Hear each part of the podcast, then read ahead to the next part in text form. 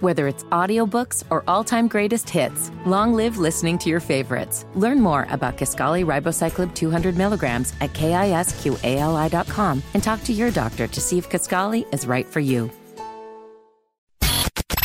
Right now, Elmer and Nigel present Uh, beer sample. Fry.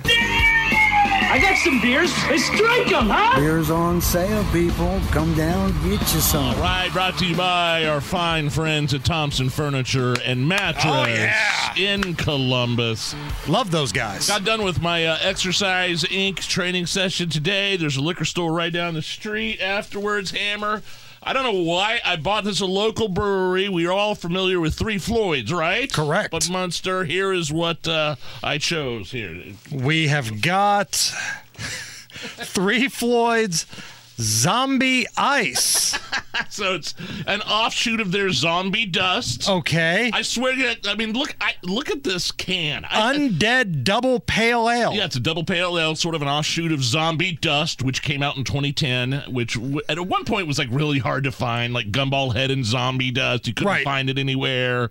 Um, so this is like one of their newer. The guy at the liquor store said it's been selling pretty well, but I swear people buy this stuff just for the art alone. It doesn't matter. I feel like people like they don't even know what a double pale ale is, but they'll buy it just for this for the art that's on the can. How did they get Diane Feinsteinstein to pose like that?